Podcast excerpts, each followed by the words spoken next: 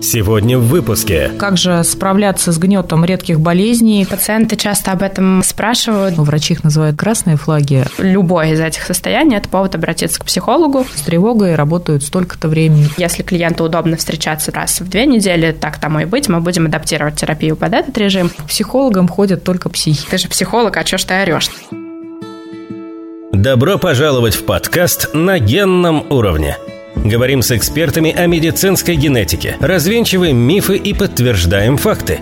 У микрофона Елена Абелева, кандидат биологических наук – заведующая организационно-методическим отделом медико-генетического научного центра имени академика Николая Павловича Бачкова. Добрый день, уважаемые слушатели. С вами подкаст «На генном уровне». Это подкаст медико-генетического научного центра имени академика Николая Павловича Бачкова. Сегодня мы рады анонсировать наш четвертый сезон, четвертый сезон подкаста «На генном уровне», и он будет не совсем обычный. Все предыдущие сезоны мы говорили о редких заболеваниях и о том, как их диагностировать, о современных методах терапии и профилактики профилактики орфанных болезней. Но мы не затрагивали одно из самых важных явлений – состояние души человека, живущего с редким заболеванием, состояние души его родных и близких людей, семьи в целом. В четвертом сезоне нашего подкаста мы хотели бы осветить вопросы психологии, поговорить о том, как же справляться с гнетом редких болезней, как принимать свой диагноз или диагноз своего ребенка, какие на сегодняшний день существуют методы психологической помощи людям с орфанными заболеваниями, кто, как и когда вообще проводит психологическую психологическую диагностику, психологическую поддержку пациентов с данными заболеваниями и вообще, когда нужно обращаться к психологу. Ну, а конкретно в сегодняшнем выпуске, первом выпуске четвертого сезона, мы хотели бы поговорить все-таки и понять, когда взрослому и ребенку необходима психологическая помощь, в каких случаях, и на какие красные флаги нужно обращать внимание, какова роль психолога в улучшении психоэмоционального состояния человека. Я очень рада представить нашего сегодняшнего эксперта. У нас сегодня в гостях Анна Константиновна Левчина, клинический психолог консультативного отделения медико-генетического научного центра имени академика Николая Павловича Бачкова и ассистент кафедры биоэтических проблем медицинской генетики Института высшего и дополнительного профессионального образования МГНЦ. Анна Константиновна, рада вас приветствовать. Здравствуйте. Добрый день, взаимно. Ну что ж, Анна Константиновна, первый, наверное, вопрос, который такой банальный, может быть, он на первый взгляд тривиальный, да, но чтобы нашим слушателям было понятно, есть психолог, психолог, да, наверное, консультант, а есть клинический психолог, психолог. Вот все-таки какая разница между клиническим психологом, там, психотерапевтом, психиатром? Разъясните нам, пожалуйста. На самом деле отличный вопрос, и пациенты часто об этом спрашивают, да, потому что много разных титулов в нашей специальности, которые начинаются на психо, и очень сложно разобраться, действительно, обычный психолог, клинический психолог, психотерапевт, врач-психиатр, врач-психотерапевт, да, столько народу, непонятно, чем они занимаются. Ну, мы можем сказать, что обычный психолог, да, или психолог-консультант – это специалист, который который занимается исследованием психики. У нас есть психология как научная дисциплина, и мы говорим, что вот у каждой научной дисциплины есть какой-то предмет изучения. И у психологии это человек, общество, культура и то, как они между собой взаимодействуют. Мы можем э, сказать, что вот э, обычные психологи, да, где их найти? Их можно найти в сфере образования, там школьный психолог, психолог в университете, психолог в детском саду, например, в сфере HR, в сфере корпоративной психологии или в частной практике, да, или каких-то учреждениях, которые занимаются консультированием э, психологии психически здоровых людей. Мы можем как-то очертить, это очень-очень примерно. Сейчас э, мы поподробнее обсудим, вы поймете, что в целом вся эта психологическая история, она очень перекрещивается, но мы можем сказать, что психологи-консультанты чаще занимаются такими классическими запросами взаимоотношения между людьми, самооценка, какое-то самоопределение, самореализация, поиск себя, эмоциональная поддержка, да, вот это вот все какой-то кластер запросов, которыми чаще занимаются консультанты. Таких жизненных, скажем так? Ну да, то есть иногда пациент пациенты называют их бытовые запросы, да, вот бытовой у меня такой запрос, как будто бы, да, жизненные такие истории, с которыми э, работают как раз консультанты. А клинический психолог или медицинский психолог – это в целом одно и то же. Это я, э, это специалист, который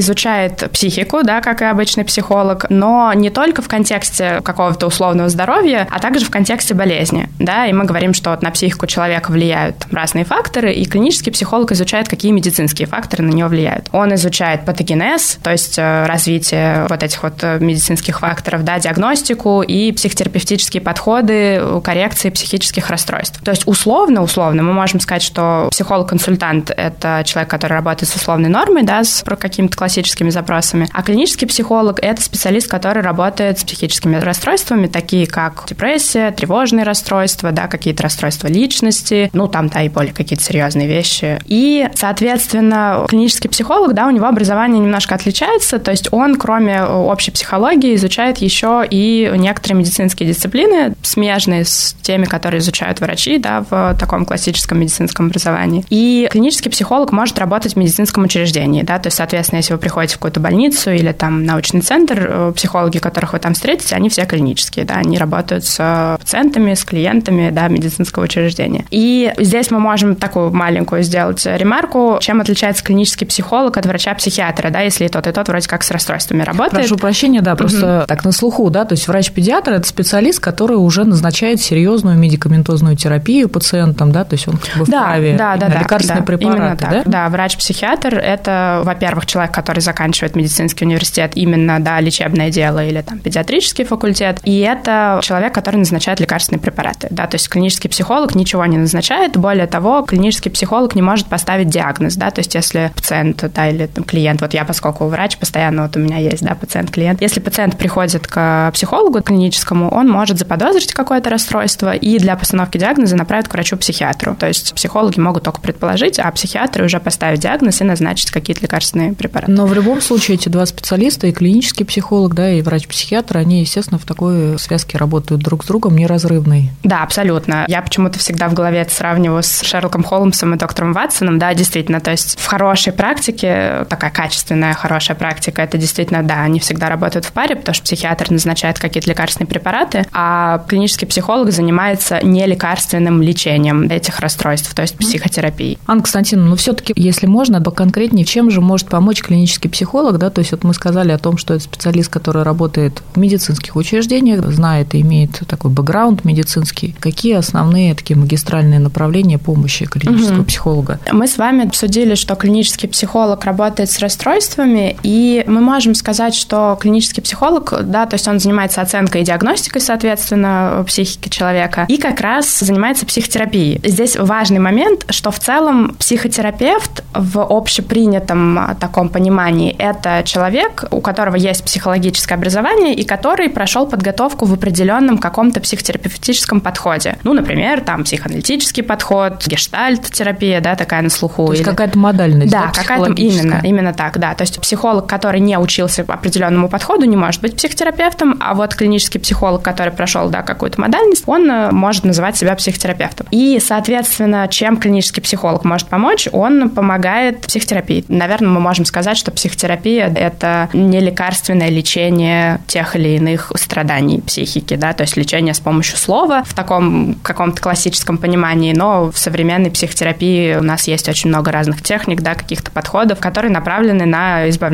человека от страдания, которые он испытывает. Я просто смотрю, сижу в студии, в которой мы сейчас пишем подкаст, тут стоит потрясающий плакат «Слова имеют значение». Мне кажется, как раз вот да-да-да, да, это вторит нашей сегодняшней передаче. Очень психотерапевтическая а, Анна Константиновна, вот все-таки, как мы уже сказали, клинический психолог – это в первую очередь практикующий специалист. Из вашей практики с какими наиболее частыми проблемами приходят пациенты, и орфанные пациенты в том числе? Наверное, чаще всего ко мне обращаются люди с э, тревогой и депрессией. Вот это таких два столпа, на которых, наверное, большая часть моей практики строится. Но тут понятно, что тревога разная бывает, и депрессия бывает разная. И мы можем разложить депрессивный э, синдром на там, проблемы с самооценкой, самоопределением, на страхи, на чувство пустоты, бессмысленности жизни, на какое-то ощущение, что жизнь не приносит радости, проблемы с э, взаимоотношениями, да, там с детьми, с супругами, с родителями, с друзьями, может быть. И, да, если мы говорим про орфанных пациентов, то это еще запрос на помощь в принятии диагноза и на какую-то поддержку в горевании, потому что я думаю, что мы с вами, может быть, сегодня еще поговорим о том, что, конечно, когда пациент сталкивается с каким-то тяжелым диагнозом или если родитель сталкивается с диагнозом ребенка, то психика испытывает горе, и это такое вот горевание, про которое там мы слышим, что вот есть какие-то стадии, и они друг друга сменяют, и вот это вот история, с которой психолог или психотерапевт действительно может помочь.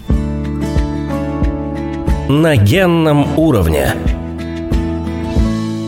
Как понять, что необходима помощь психолога? То есть наверняка есть какие-то такие, ну, врачи их называют, да, красные флаги, а если мы говорим там про такую житейскую психологию, то какие-то тревожные звоночки, которые нам могут говорить, что действительно, ну, пора уже обращаться и идти к такому специалисту. Коллеги иногда шутят, что если человек задумывается о том, нужна ли ему помощь психолога, то, возможно, это уже такой звоночек, она что, она, да, нужна. что она нужна. Но в целом мы можем сказать, что основные критерии, наверное, это выраженность и длительность переживаний заболеваний. То есть если это какая-то краткосрочная тревога, с которой можно справиться и которая не мешает функционированию какому-то в жизни, да, то есть она не приводит к избеганию, не приводит к изоляции, не приводит к тому, что человек, ну вот просто чувствует, что ему становится трудно жить эту жизнь, то здесь, может быть, психолог не нужен. Вот если это там тревога или какая-то грусть или какое-то условное страдание, которое длится много недель, и оно не проходит, да, то, конечно, это повод обратиться к специалисту. И здесь, мне кажется, вот если мы можем как-то по-простому, да, описать вот эти тревоги важные звоночки. Хорошее есть определение у Всемирной организации здравоохранения о том, что вообще такое психическое здоровье. И важная мысль, да, что это не только отсутствие психических расстройств, что очевидно, но и состояние психического благополучия, которое позволяет людям справляться со стрессовыми ситуациями в жизни и реализовывать свой потенциал. Например, учиться, работать и вносить вклад в жизнь общества. Соответственно, можем сказать, что вот если не получается свой потенциал реализовывать, да, или успешно учиться, работать, вносить вклад в жизнь общества, общества и справляться со стрессовыми ситуациями, то любое из этих состояний – это повод обратиться к психологу. Если какие-то сферы жизни выпадают, если сложно фуnkционировать, то да, это угу. вот психолог, клинический психолог или психотерапевт. Анна, кстати, отвечая на этот вопрос, вот вы упомянули о том, что если человек начинает задумываться о том, что ему необходимо обратиться к психологу, это значит, что все-таки ему необходимо да, обратиться. Но ведь бывают такие ситуации, когда многих людей от похода к психологу останавливают совершенно разные причины, начиная там от чувства стыда, страха, что кто-то может узнать о самой проблеме, иногда даже о том, что человек просто ходит к психологу. Сам факт, мне кажется, да, у нас настолько вот как-то еще общество в этом плане стигматизировано, что это как-то зазорно, неприлично и так далее. Вот как вы считаете, все-таки почему многие люди, которые испытывают жизненные трудности, не решаются обратиться к специалисту? И, может быть, есть какая-то рекомендация? Понятно, что очень все персонифицировано, да, вот все-таки что в этой ситуации вы посоветуете, порекомендуете? Я прежде всего хочу сказать, что вы абсолютно правы, и мне тоже кажется, кажется, что одна из таких да, основных проблем, почему многие люди не обращаются, это, конечно, стигматизация. Что, да, вот эти вот мифы, что психолог для психов,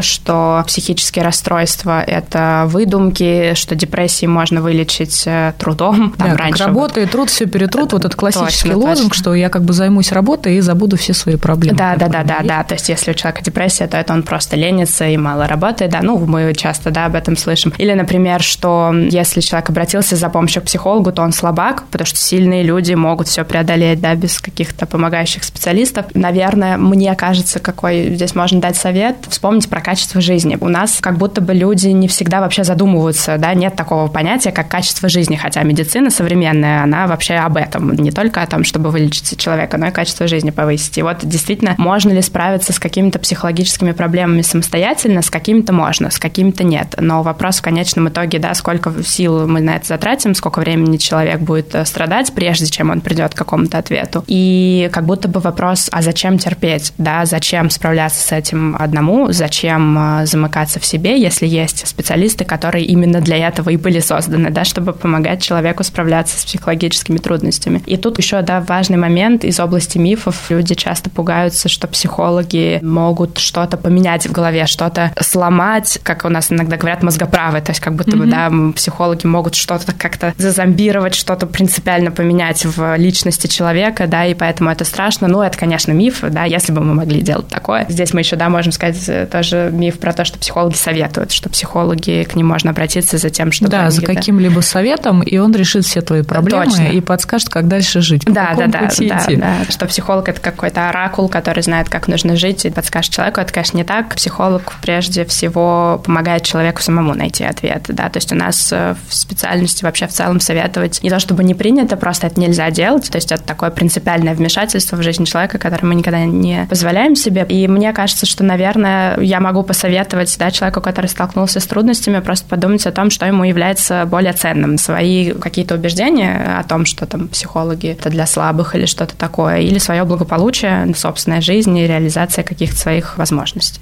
Ну, по сути, то есть это история про ответственность, да, некую, которую человек должен взять именно за свое дальнейшее самочувствие, благополучие.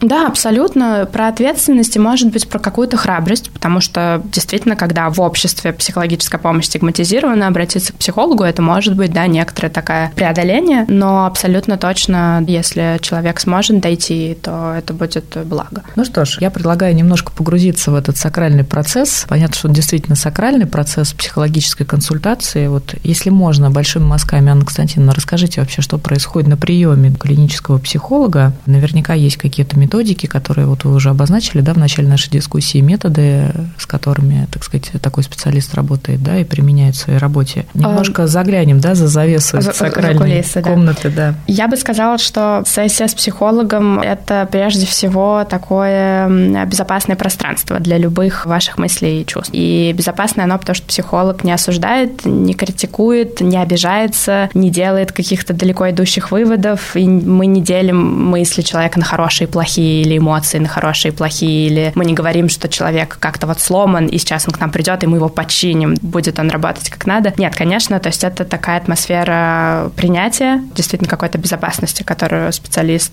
должен создать для своего пациента. И бывает так, что пациент приходит на встречу с психологом с четким запросом, то есть когда вот уже прям все сформулировано, я знаю, что я хочу поменять в жизни, что мне нужно, и тогда мы начинаем встречу с обсуждения того, что беспокоит. А бывает так, что человек приходит и вообще не знает, что нужно говорить психологу, и вот он приходит с ощущением, что я абсолютно не знаю, что сейчас будет происходить, чего мне нужно говорить, и это может быть какое-то такое молчание прям с самого начала встречи, и тогда задача психолога на первой встрече помочь пациенту поделиться тем, что его беспокоит, и, условно говоря, сформировать из ничего, да, или из какого-то абстрактного понимания сформировать, собственно, проблему и назвать ее. Может быть, несколько проблем. То есть как бы сформулировать запрос, получается, да? Да, да, Подвести, да. да, к этому. Да, и тут мы можем вспомнить миф, я иногда это слышу, что к психологу нужно приходить обязательно с четким запросом, и что каждая сессия, то есть если человек приходит на сессию, у него должен быть четко сформулированный запрос, что вот сегодня мы работаем с вот этим. Это на самом деле неправда, задача специалиста угу. как раз этот запрос сформулировать. И, соответственно, после того, как мы проблему сформулировали, мы приступаем к одному из... Мне кажется, что это такой центральный, наверное, один из самых главных моментов консультации в психотерапии в целом, это постановка целей. И чем они будут более конкретными на сегодняшнюю сессию, на ближайшую неделю, на месяц и на всю там психотерапию mm-hmm. в целом. Чем цели будут более измеримыми, э, достижимыми, и понятными и достижимыми, mm-hmm. да, да, да. Причем хорошо, если мы выстраиваем даже конкретные какие-то временные ожидания. То есть, допустим, мы хотим вот этого вот добиться там за месяц, mm-hmm. да, ну примерно. Тем э, четче мы можем прогресс отслеживать, да, и часто бывает вот это вот э, тоже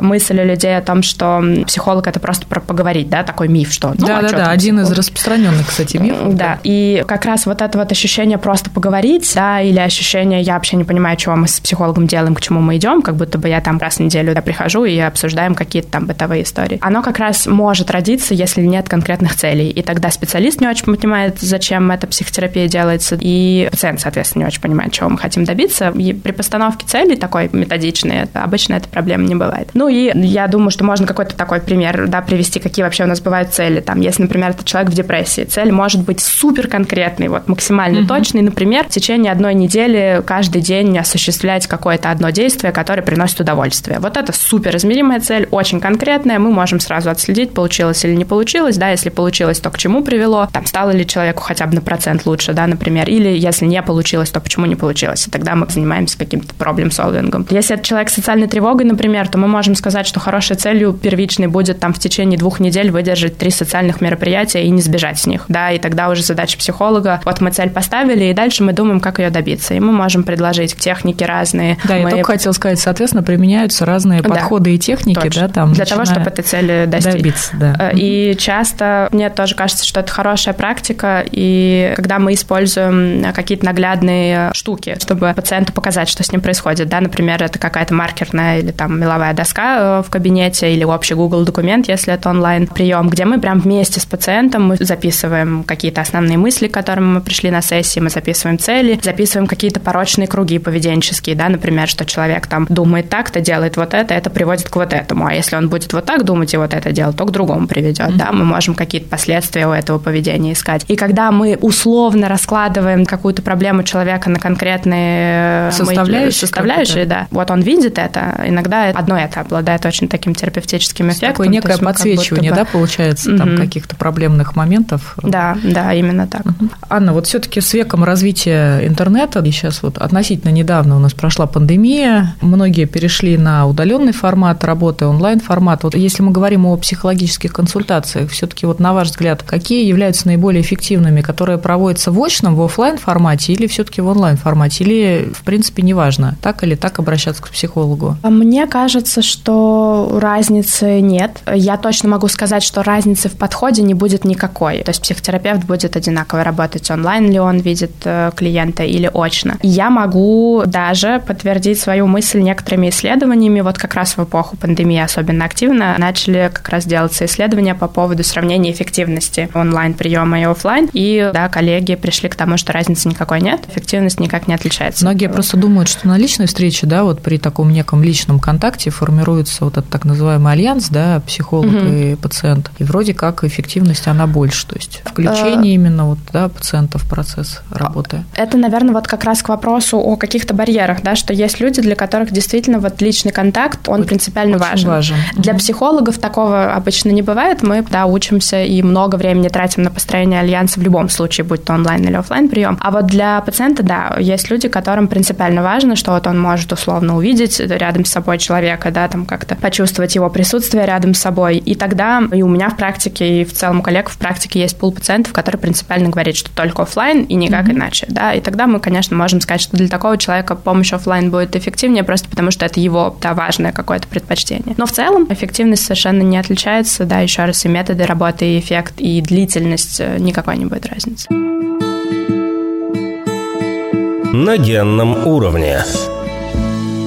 По поводу оптимальной частоты. Если вот какая-то средняя арифметическая цифра, какая должна быть оптимальная частота посещения психолога? Или это зависит от каждой конкретной ситуации в отдельности? С тревогой работают столько-то времени, там, не знаю, 2-3 раза в неделю. С депрессией больше или меньше? Вот как вообще, есть ли какая-то тут золотая середина? В целом, классический ответ психолога, да, что все зависит от контекста и конкретного запроса, но на самом деле мы можем сказать, что, да, самая распространенная схема какого-то взаимодействия с психологом – это один раз в неделю. Это классический режим психотерапии, под который адаптировано большинство протоколов работы, да, то есть протокол работы с тревогой, да, например, вот в исследованиях он был создан и подтвержден, и да, большинство исследований рассчитаны на встречи один раз в неделю, и мы можем сказать о том, что в кризисных состояниях клиенту может требоваться встречи несколько раз в неделю, такое бывает, иногда Это, бывает. в острых, да, каких-то да, состояниях? Да, в острых ситуациях, в каких-то ситуациях с высоким суицидальным риском, например, да, или какие-то такие вещи. Там, да, бывает, что это каждый день через через день. Но в классическом варианте, да, это, наверное, один раз в неделю, может быть, два раза в неделю. И здесь мы можем сказать, что, ну, во-первых, частоту встреч мы всегда оговариваем с клиентом, то есть психолог никогда не навязывает никакого ритма, да, если клиенту удобно встречаться там раз в две недели, так тому и быть, мы будем адаптировать терапию под этот режим. Но, на мой взгляд, особенно в начале терапии, когда мы только начинаем работу с пациентом, встречи реже, чем один раз в неделю, они приводят к потере эффективности, потому что альянс сложно выстроить, когда мы редко видим человека. И человек просто забывает все, что мы делали на предыдущих встречах, да, то есть там за неделю это хорошо как-то запоминается, а там две недели или раз в месяц прогресс теряется, потому что там и техники забываются, и какие-то По мысли, сути, это как, наверное, обсуждали. может быть грубое сравнение, как с занятием спортом, да, то есть если ты систематически вот ходишь, там, я не знаю, плавание или там какие-то силовые нагрузки. Да, да, да, абсолютно, неделю, потому что в целом многое, что в психотерапии, это такой же навык, как угу, навык угу. заниматься спортом, да, только навык наблюдения, осознанности и рефлексии угу. какой. Анна Константин, ну вы уже отметили сегодня, что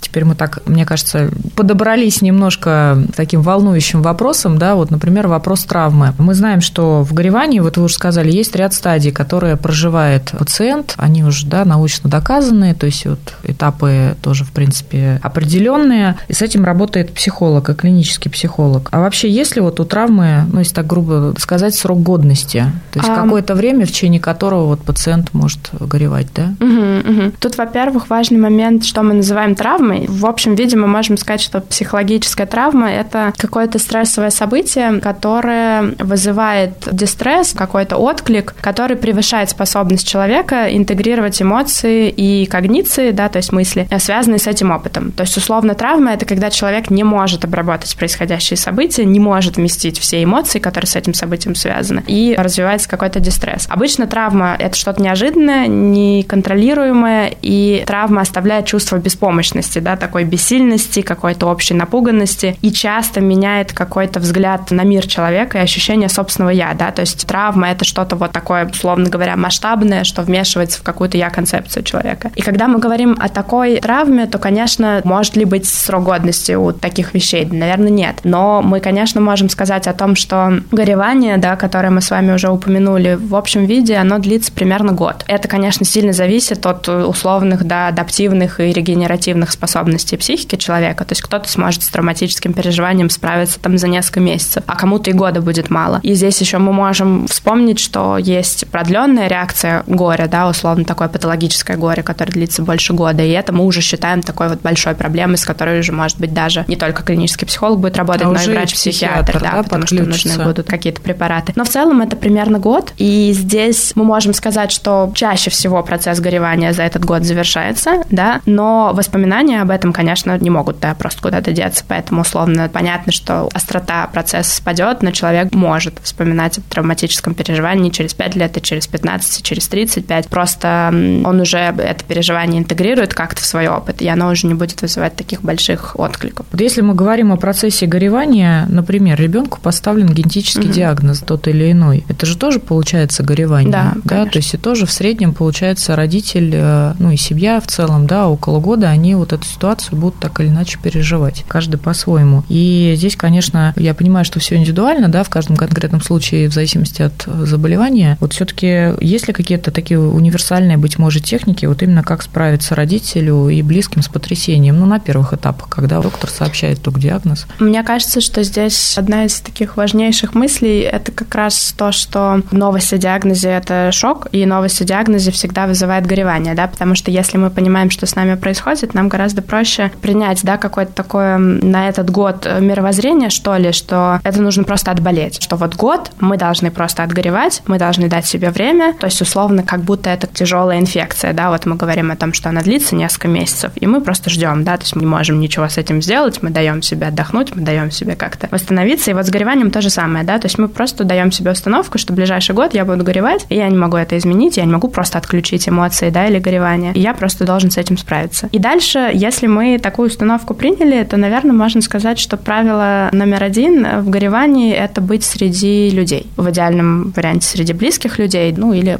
целом среди людей. То есть имеется в виду что... в обществе, да? да не да. оставаться наедине с самим собой. Да, абсолютно точно, потому что для психики, наверное, психики в горевании, да, самое страшное, что можно сделать, это остаться одному. То есть это условно вот самое токсичное и самое разрушающее, что может происходить с человеком в горевании, это бесконечное самопереваривание самоедство мыслях, даже где-то, наверное, да? Почему да. именно там, если мы берем, вот, прошу прощения, да, сложные угу. генетические заболевания, то есть почему это случилось с моим ребенком, почему именно да, в нашем, да, нашей семье, и так далее. За что, да, за, за что, что мне это, да. все, что такого я сделала, мог бы я сделать это по-другому, да, чувство вины, стыда, это очень часто бывает именно при столкновении с какими-то орфанными заболеваниями, поэтому здесь другие люди помогают. То есть понятно, что мы в целом человек – социальное существо, но в горевании другие люди еще дают вот это ощущение того, что жизнь не остановилась, потому что вот эта шоковая реакция, она часто приводит к тому, что человек просто замирает, у него разваливается концепция реальности, которая была до этого, и весь мир схлопывается появляются мысли, мой ребенок столкнулся с диагнозом, и я не знаю, как с этим жить. Все, это конец, да, то есть это конец моей жизни в таком виде, в котором она была. Я никогда больше не буду счастлив, и мой ребенок никогда не будет счастлив, и все, да, это конец. И это вызывает замирание. Все останавливается, и другие люди останавливаются. И когда мы находимся в обществе, мы видим, что я горюю, и мне плохо, но другие люди живут. Я горюю, и мне плохо, но жизнь потихонечку, чуть-чуть, она все равно как-то идет, и человек, условно говоря, размораживается, наблюдая за другими людьми, общаясь с близкими, как-то проговаривая свои травматические переживания. Второй момент правила в горевании номер два. Мы не можем перестать чувствовать горе. Вообще часто говорю о том, что запрос «я не хочу это чувствовать» — не рабочий запрос, к сожалению. Да? Если бы мы могли просто отключить эмоции рубильником, ну, тогда, наверное, психотерапия была бы Как нужна. иногда говорят, да, все мы живые люди, и так или иначе мы все равно чувствуем. Каждый, конечно, по-своему эмоционально, но все равно мы это проживаем. Да, абсолютно точно. Я вспоминаю своего обучения еще много лет назад на одной из э, лекций по психологии. Мой профессор начал лекцию с э, фразы о том, что боль будет всегда, и вы должны смириться с тем, что вы не можете спасти всех людей от боли, вы должны помочь им ее прожить. Вот это, наверное, то, что для горевания справедливо. Мы не можем отменить боль, к сожалению, но мы можем э, подумать о том, что мы хотим делать, пока мы горюем. То есть я горюю, мне плохо, я чувствую много сложных эмоций, что я хочу при этом делать. И правило номер два — стараться делать вещи, которые хотя бы на 1% могут сделать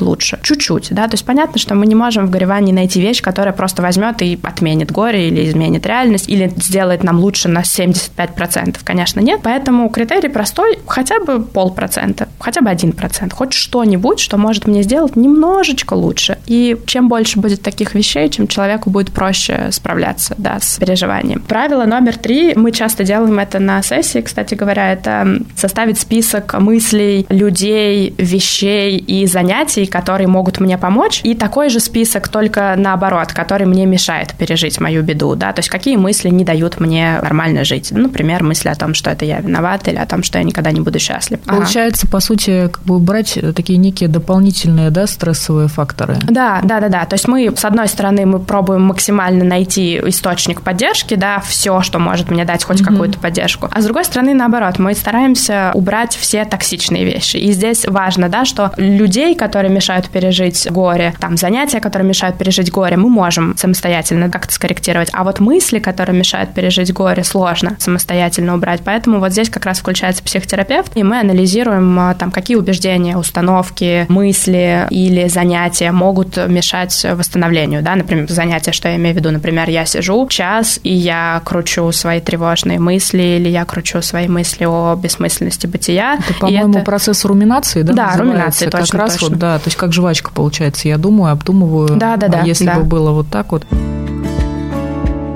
На генном уровне. Анна Константиновна, так плавно тоже бросая мостик, по поводу методов работы в психологии, в психотерапии, понятно, что их на сегодняшний день достаточно большое количество, но вот вы привели в пример, да, если пациент приходит, вот все таки какие на сегодняшний день методы терапии существуют у пациентов, в каких подходах вы работаете? Ну, мы тут с вами скажем о том, что в целом методов, конечно, наверное, несколько сотен мы насчитаем, и если мы захотим с вами их все обсудить, нам придется тут палаточный лагерь разбить. Мне кажется, это отдельных надо 20 сезонов Да, да, да, точно, точно. Про каждый каждый метод, его подвиды, да, еще авторские какие-то течения. Но если мы попробуем как-то сгруппировать, да, основные такие большие группы методов, то, наверное, методы, в которых работаю я и которые мне нравятся больше всего, это поведенческие подходы. Это, например, когнитивно-поведенческая терапия, которая в себе объединяет, собственно, два подхода, да, это когнитивный, который подразумевает, что наши какие-то трудности связаны с стереотипами мышления, с какими-то негативными автоматическими мыслями и когнитивными искажениями, да, то есть когнитивный терапевт работает с мыслями человека. И поведенческий подход – это подход, который говорит о том, что поведение может быть адаптивным и дезадаптивным, оно может быть функциональным и дисфункциональным, соответственно, терапевт будет помогать человеку искать неадаптивное поведение и его менять. Если мы это вместе соединяем, то, получается, мы и мыслями занимаемся, и поведение корректируем. Да, и насколько вот... знаю, все-таки на сегодняшний день, вы можете меня поправить, все-таки когнитивно-поведенческий подход, он является таким одним из самых, наверное, с большой доказательной базой. Да, Если да, мы говорим про так. доказательную медицину, медицину. Это так, я улыбнулась, потому что коллеги, которые работают в КПТ-подходе, это у нас есть такая шутка, что сколько секунд пройдет, прежде чем э, КПТшник не упомянет в сотый раз, что КПТ – это золотой стандарт и самый доказанный метод. Да, обычно проходит там 0,5 секунд. Вот, но это правда так. Действительно, в общей такой доказательной э, классической психотерапии КПТ занимает первое место, но мы здесь, наверное, должны сказать, что психологические исследования – это очень сложная сфера, потому что сложно померить что-то, да, психику психику, то есть мы не можем какие-то лабораторные анализы сдать или какие-то визуализирующие методы применять. Поэтому доказательные методы — это хорошо, но плохо, когда это становится такой радикальной доказательностью, когда мы используем только то, что подтверждено в исследованиях, и совершенно не используем то, что не подтверждено. Поэтому, да, КПТ хорошо, и часто мы говорим о том, что КПТ, например, с классическими расстройствами, да, депрессивные расстройства, тревожные расстройства, там скорее КПТ будет метод выбора, но не всегда. Есть состояния, при которых, наоборот, КПТ будет не очень помогать. И, да, если мы говорим про поведенческие методы, вот два моих основных подхода, это как раз э, когнитивно-поведенческая терапия и подход, который, условно говоря, откололся от КПТ в э, так называемая когнитивно-поведенческая терапия третьей волны. Это подход, который называется терапия принятия ответственности, ответственности, да, который вот как раз, как мне кажется, с э, орфанными пациентами, вообще с пациентами с каким-то горем работает лучше всего, потому что ЭКТ, да, вот эта вот терапия принятия ответственности, она говорит о том, что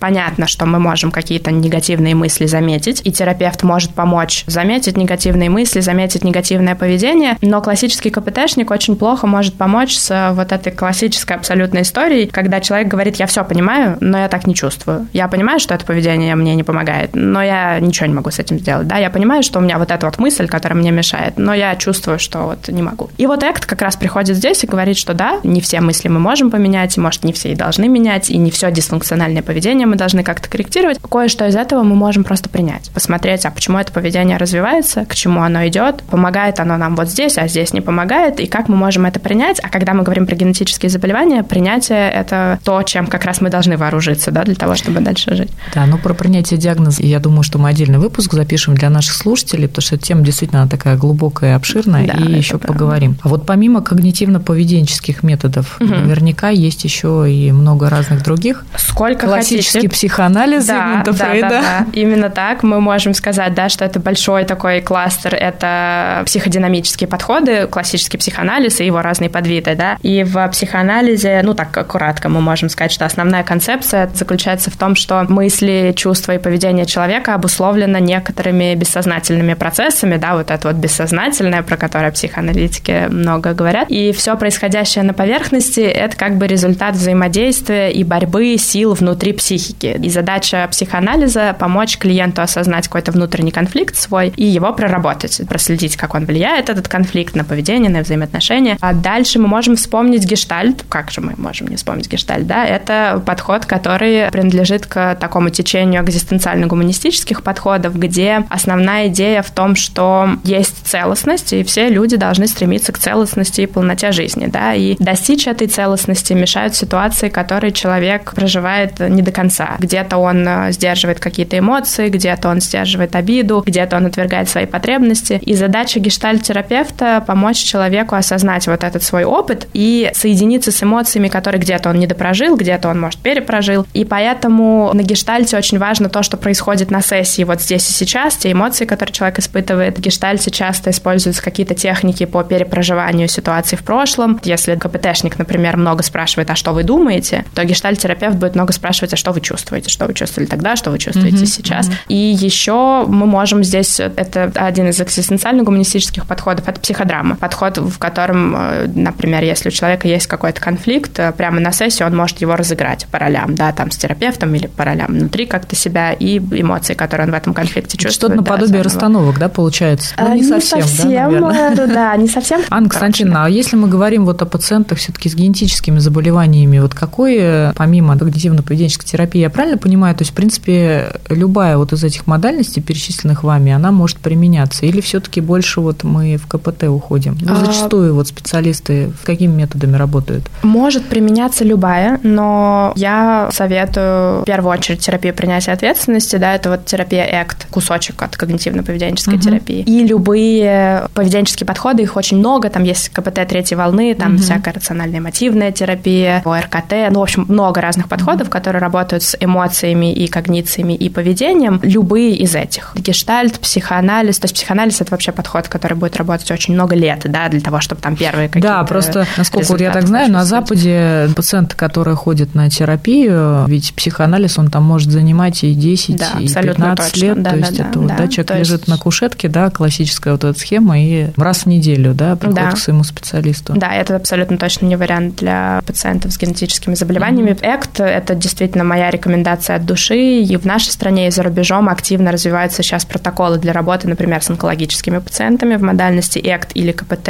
и они хорошо работают, есть даже групповая терапия, тоже очень хорошая история, где применяется да, какой-то групповой протокол для работы с ЭК, там 10-15% на группе, да, и вот они объединены каким-то общим диагнозом, онкология, например. Или, там. или как вы уже сказали, вот ориентированное на решение, да, краткосрочная да, или, терапия. Да, или ориентированное на решение краткосрочная терапия, да, или КПТ, или, может быть, где-то, например, терапия, основанная на сострадании. Это тоже поведенческий подход, угу. от, отросший от КПТ. Вот, но в целом дело в том, что КПТ в настоящий момент это настолько сложная история, которая выбрала в себя некоторые из гештальта техники, некоторые техники из психодрамы. То есть современный КПТ это совсем не то, что было там несколько лет назад, там сколько там лет 50 назад, когда придумал... Альберт Эллис, да, и Айрон Бек, да, да, наверное, да, отцы-основатели придумали этот метод. Да, да. Такой вопрос тоже, вот вообще сколько нужно времени в целом, понимая, что все опять-таки индивидуально, чтобы вообще почувствовать вот эффект от терапии? То есть приходит вот пациент там или в данном случае семья, да, угу. там, допустим, с ребенком, которому поставили генетический диагноз, есть тоже какой-то вот срок? Хороший вопрос, и здесь опять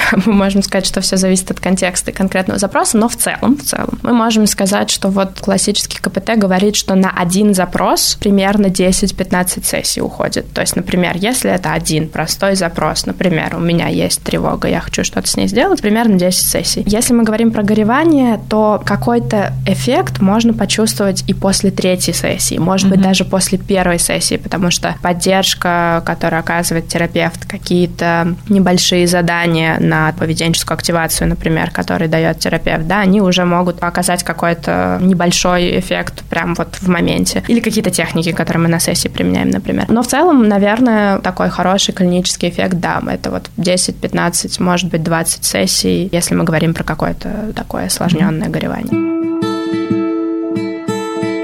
На генном уровне.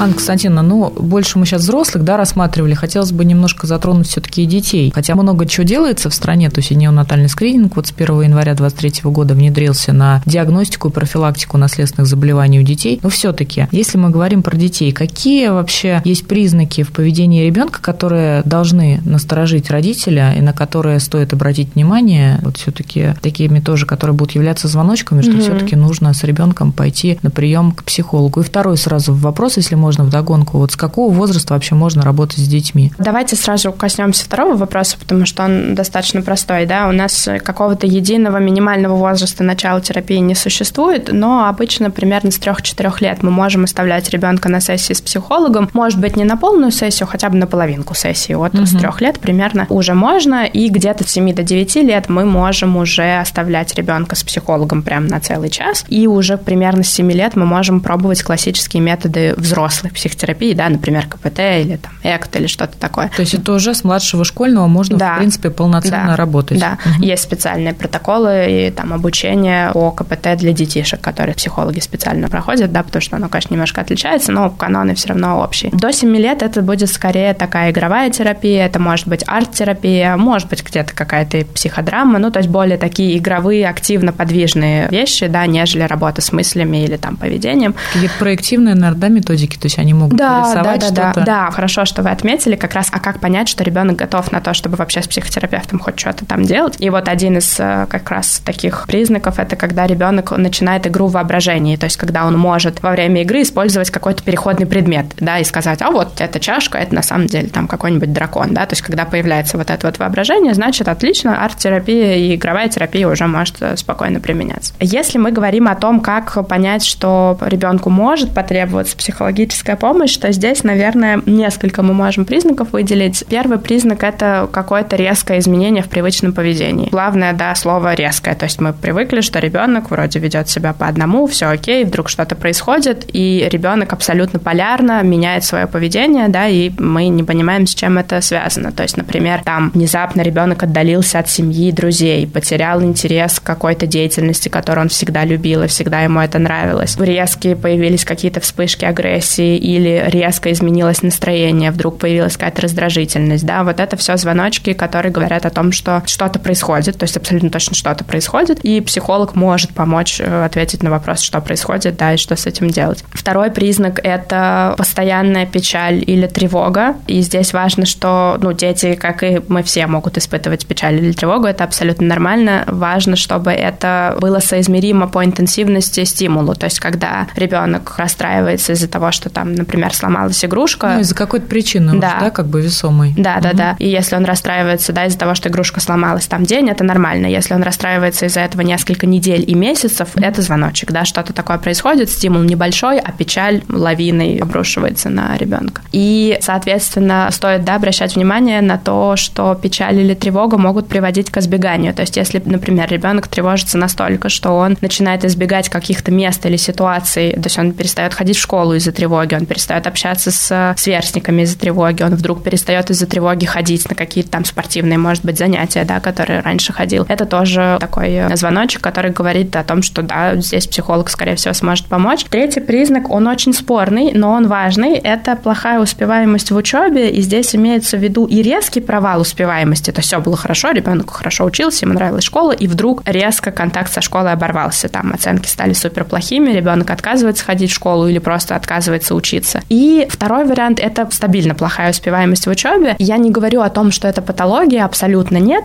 просто есть некоторые поведенческие или эмоциональные расстройства, которые могут к этому приводить. Из поведенческих мы можем, ну, в целом это будет и поведенческое эмоциональное расстройство, мы можем вспомнить СДВГ, например, да. У ребенка с синдромом дефицита внимания и гиперактивности успеваемость может быть стабильно плохой, и дело mm-hmm. не в том, что он ленится или не хочет учиться, да, а в том, что у него есть нейроотличия, с которыми мы должны научить его работать, mm-hmm. да, и родители, и ребенка, И как раз-таки, получается, вот клинические, да, психологи, которые работают и помогают э, с детьми справиться им с подобного рода затруднениями в развитии, да, ребенка, а в случае постановки диагноза уже, получается, клинический психолог помогает жить, да, да. Проживать, э, интегрировать, так сказать, да, я правильно понимаю, вот уже непосредственно диагноз в повседневную жизнь. Да, абсолютно ребенка. так. Если мы говорим про нейроотличия, да, то есть психологи, которые прицельно работают с СДВГ, например, или психологи, которые занимаются аботерапией и работают с расстройствами аутистического спектра. Mm-hmm. Тоже, да, нейроотличия. Здесь, да, задача, конечно, и родителей обучить э, с ребенком взаимодействовать, и ребенка научить взаимодействовать mm-hmm. с собой, да, и с окружающим миром. И, наверное, да, четвертый признак – это какие-то изменения в пищевых привычках и режиме сна, то есть резко сон провалился или резко, наоборот, ребенок стал очень много спать, да, это тоже звоночек. Пищевые привычки – это очень важно, особенно для подросткового возраста. Говорю о расстройствах пищевого поведения. Ребенок резко перестал есть вообще, да, начинает голодать, появляется какая-то сверхценность формы, веса, тела, внешности, да, это тревожный звоночек. Может быть, наоборот, ребенок вдруг начинает очень много есть, да, какие-то приступы переедания или просто, да, ребенок начинает есть сильно больше. Это может быть признаком и тревоги, и депрессии, и, опять-таки, да, каких-то расстройств пищевого поведения. И, наверное, последний признак – это взаимоотношения с людьми. Как ребенок строит свое социальное окружение. Со да, сверстниками, да, получается, Со сверстниками, конечно. Угу. Даже там на приеме, да, если ребенок э, говорит, что у меня нет друзей, это всегда звоночек для специалиста. Угу. Не потому, что у каждого человека должны быть друзья, хотя да, а скорее потому, что какие убеждения, да, привели к ребенку к тому, что у него нет друзей, потому что он не хочет с ними дружить, потому что они его обижают, потому что он боится их, да, потому что он тревожится. То есть это всегда такой вот яркий признак, да, родители легко могут проследить за социальной жизнью ребенка, если они видят, что у него нет друзей, никаких контактов, близких, сверстников в школе, да, это, конечно, звоночек. В общем, каждую конкретную ситуацию, безусловно, нужно разбирать индивидуально. Ну, это, вот, да, в целом, это как обычно. Да. Анна Константиновна, у нас есть традиционная рубрика, в которой мы развенчиваем мифы подтверждаем факты. Это в нашем классическом подкасте. Вы уже некоторые из них, мне кажется, на протяжении нашей сегодняшней передачи разобрали, но тем не менее, я вот собрала три таких классических мифа. Да или нет? Все-таки подтверждаете или отрицаете? Миф номер один. К психологам ходят только, простите, психи. О, конечно. Мне кажется, такой традиционный миф. Так ли это на самом деле? Или все-таки? Абсолютно точно это не так. Тут важный вопрос о том, что мы называем психами вообще, да, но, конечно, нет. Мы с вами, я думаю, да, сегодня мы много говорили о том, что клинические психологи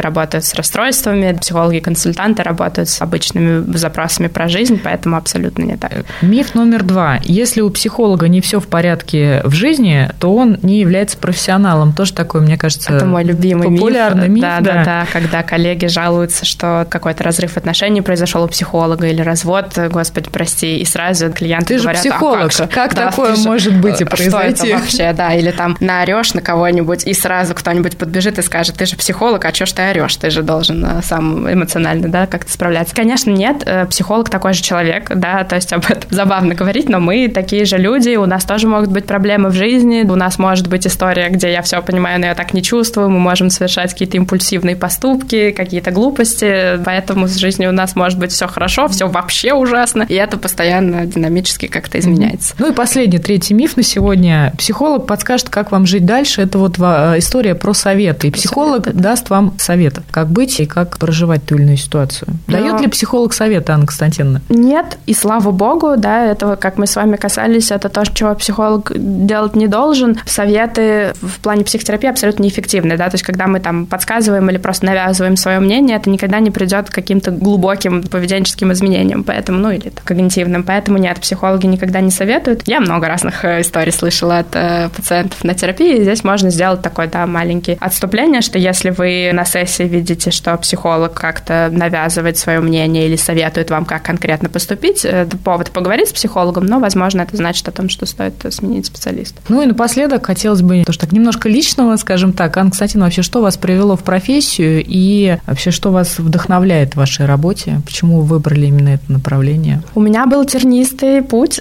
в психологию. Я закончила медицинский университет учебное дело, потом я пошла в ординатуру по эндокринологии, отучилась поработала врачом-эндокринологом. То есть в целом интерес к ментальному здоровью был у меня всегда, но именно в эндокринологии он каким-то образом невероятно расцвел, когда я начала работать с расстройством пищевого поведения, вот как раз, да, который мы так mm-hmm. аккуратненько mm-hmm. сегодня вспомнили, потому что это смежная специальность, где эндокринолог работает в паре с э, клиническим психологом как раз. И настолько мне стало интересно, чем занимаются эти ребята-психологи, что я заметила, что я прихожу домой и начинаю читать книжки, смотреть подкасты, какие-то лекции именно по психологии, психотерапии. Потом я открыла для себя, что такое КПТ, и вдруг поняла, что вот раньше мне казалось, что психология не может качественно изменить жизнь, а после того, как я столкнулась с поведенческими подходами, ну, это было откровение для меня, когда я поняла, что психологи, психотерапевты действительно могут помогать менять что-то, да, и мне в какой-то момент даже показалось, что как будто бы эта помощь более значима, чем помощь э, эндокринолога, хотя, конечно, это не так. Ну, в общем, настолько я увлеклась э, этой всей историей, что, да, в какой-то момент э, я пошла учиться на клинического психолога, у меня начали появляться свои пациенты психотерапевтического направления, и вот эти весы между эндокринологией и психотерапией Они перевесили все таки Да, да, да, и в какой-то момент они перевесили настолько, что я решила помочь и организовать психологическую службу в МГНЦ. Ну что ж, на этой положительной ноте мы заканчиваем наш сегодняшний первый выпуск, посвященный психологии. Оставайтесь с нами, слушайте наш четвертый сезон, будет впереди много всего интересного, много интересных феноменов мы разберем. У нас сегодня в студии была Анна Константиновна Левчина, клинический психолог консультативного отделения медико-генетического научного центра имени академика Николая Павловича Бачкова, ассистент кафедры биоэтических проблем медицинской генетики Института высшего и дополнительного профессионального образования МГНЦ. Вы слушали подкаст на генном уровне. Мы с вами прощаемся. Пишите нам и задавайте ваши вопросы на почту ген собачка меддефизген.ру. И мы традиционно благодарим студию КВРК за запись данного выпуска подкаста. Большое спасибо. До свидания. Спасибо вам. Слушайте подкаст на генном уровне в Apple Podcasts, Google Podcasts, Яндекс.Музыка, Сберзвук, ВК, Overcast и на других стриминговых платформах.